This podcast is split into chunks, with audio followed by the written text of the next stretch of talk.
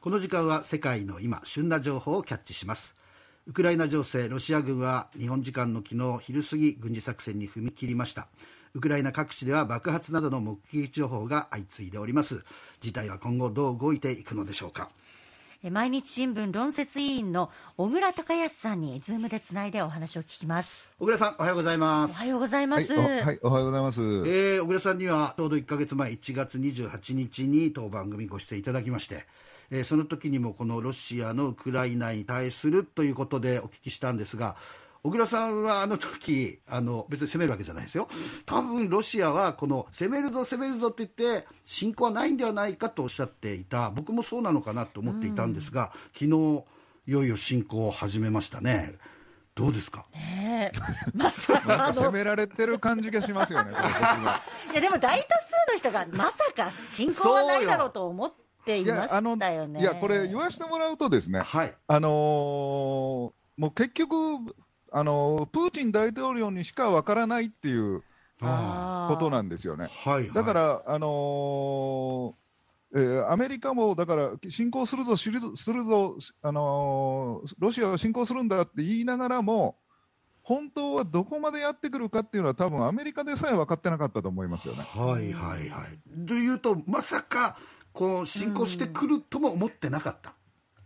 いや、アメリカはだから、アメリカだけはあのー予測してたでしょうね。それはだから、あのおそらくあの衛星から見たりですね、はい、たあのアメリカのことだからもういろんな諜報活動をやってますんで、うん、そこそこでもうおそらくあの検証したら分かると思いますけれども、はい、いつの時点でプーチンがこう言って、はい、こういうふうに部隊を動かして、いつあの最終決断したんかというところまで、多分アメリカは把握してたと思います、それは。今回、僕、すごくだからあのウクライナ戦争と呼んでいいのかどうか分かんないですけど、はい、今回のこの、あの侵攻を見て思うのは、はい、一つはあのまずプーチン大統領っていうのが全く信用できない男だっていうのが分かったということですね。はい、すね。これはだってあの軍事侵攻しないっていう話をしてたわけですから、それで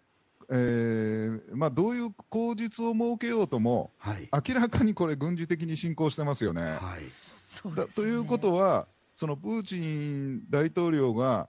あんだけ大見え切っていた話と全く違うことをやってるわけですから、うん、これまでロシアが言ってきたあの主張の、はい、もう僕たちは信用しちゃいけないんじゃないかなと思うんですよ。はい、例えば、うん。ヨーロッパで例えばイギリスとかですね、うん、でそのロシアの反体制派が毒殺されたりしてますよね、はい、それについてプーチン大統領は俺たちがやったんじゃないってずっと言い続けてるわけですよね。はいはい、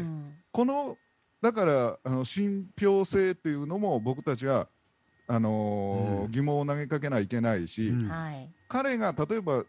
のー、日本に対して北方領土の返還の問題でね、はいはい、こういう話をししましょうとか、うん、一緒にこういうふうに、あのー、えーと、経済開発やっていきましょうってい。うような話も、どこまで信用できるかっていうのに、うん、かなり大きなクエスチョンマークを持って僕たちは挑まなあかんっていうことです、はいはいはい、一つは。うん、もう一つは、アメリカっていうのは、やはりかなりいろんなところまでえー、把握してるんだなっていうことですよね。その僕たちが知らないことをアメリカっていうのは知って発言してるんだと。だから、ね。ええ、だからロシアっていうのが何をももあの、うん、やろうとしてるのかっていうこととかも、うん、えー、今回、すごく珍しかったのは、本当は表に出さないようなそういう軍事情報とか諜報機関が集めてきた情報も、はい、かなり、えー、アメリカっていうのは同盟国であったり、うん、同盟国だけではなしにあの世界の人々に対しても、うん。えー、投げかけたんですよね、うん、それであなたたちどうするんですか、でロシアに対してもそれを俺たちはここまで分かってるんだよっていう話を伝え,、伝えたわけですよね。だからアメリカっていうのは、えー、そういう意味じゃ、えー、今回ちょっと違う手法を取ったというかこれまでは軍事力なりで圧力をかけて、軍事侵攻を止めたりしようとしてたんだけれども、今回はアメリカは早々とウクライナを軍事的には守りませんって手を挙げちゃってたわけですよね。はい。はい、えー、去年の段階でえー、バイデン大統領はもうあのウクライナをにあの米軍を派遣することはありませんって明言してしまってたわけですから、うん、その上でじゃあ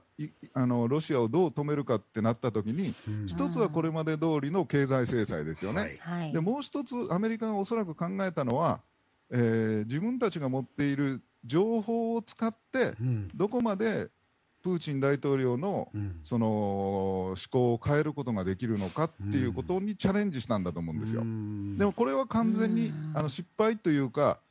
アメリカが失敗というよりもプーチン大統領というのはそういうものでは効かないんだっていうのが分かったっていうことだと思いますよね。これ、そういう、まあ、アメリカ、まあ、バイデン大統領はじめなんですが、それがこう弱腰で、その足元を見られたそのプーチンに、アメリカは来ないんだなと。えー、直接、だからもうウクライナならば、まあ、要は軍事力で圧倒的にロシアなんか上ですから、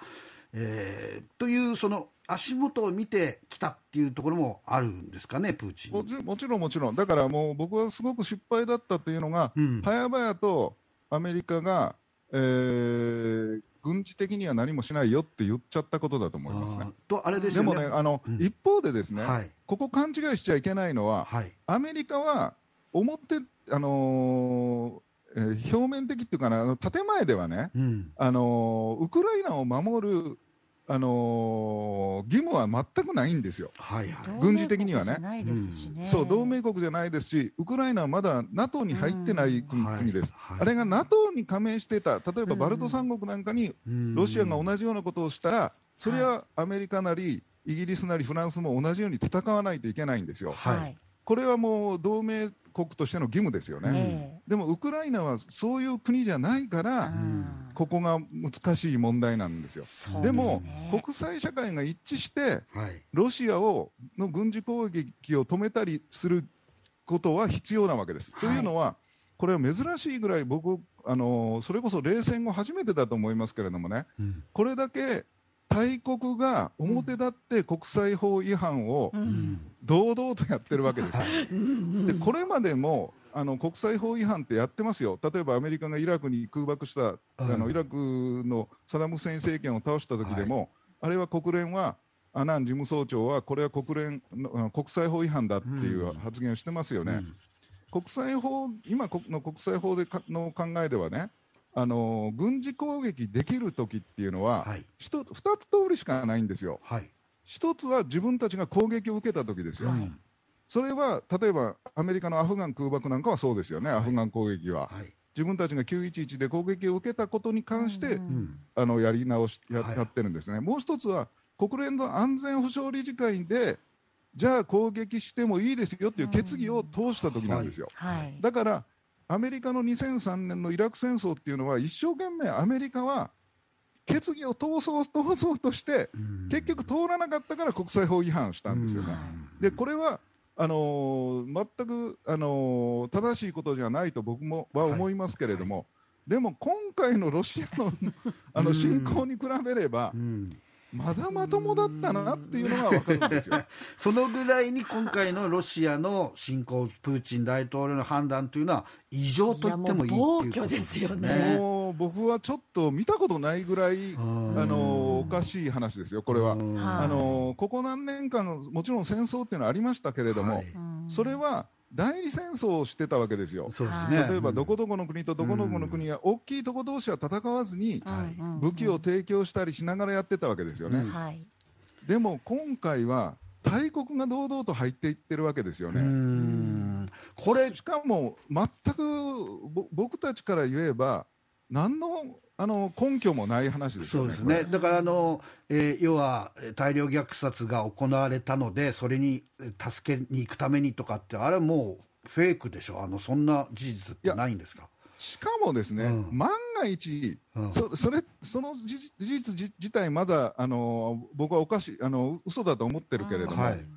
これが本当にそういうことが行われていたとしても、はい、ロシアは入っていけないですよ、まず国連に提案して、どうしましょうって言って、話し合いをして、例えば国連が主導して調査チームを派遣するとかですね、うん、そういうことをしましょうっていうのは、第二次世界大戦以降、人類っていうのは、少しずつ少しずつ少しずつ国際秩序という形で作ってきたわけですよ。そうですね。それをそれを今回ぶち壊したんですもんね。もう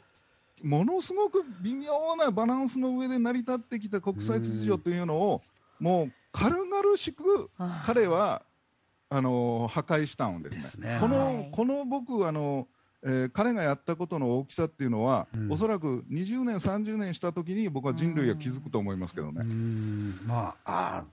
とにかくこれ、まあ、あれですよね。どう、どういうところで止めることができるか、落としどころというか、全く交渉の余地はなくなってしまだから、そこのところもね、そうです、だからそのさっき言うように、その結局、この話って、プーチン大統領がどう考えてるかしかないわけですよね。ねプーチンの中でしかわからないことだそれがそもそもがもう、あのー、今、現代ある民主主義国家じゃないことの証明だと思うんですよ。ね、はいありがとうございました。まあ、こう、もう本当いろいろね、聞いていくと、もういろんな角度から、いろんな意見がね、いや、庄司さん、これもう、はい、来週もやってもいいぐらいの話ですよ。ぜひぜひ、あの、まあ、後でプロデューサー聞いときますが、来週、小倉さん。シリーズものにしてもいいいや、いや、本当にね、いや、そのぐらい、あの、世紀の大事件ですよね。歴史の教科書に載るぐらいのね、大事件ですよね。それぐらいの僕は暴挙だと思ってますけど。はい、わかりました。じゃあ、またぜひね、お話聞かせてください。え小倉さん、どうもありがとうございました。ありがとうございました。はい、ありがとうございます。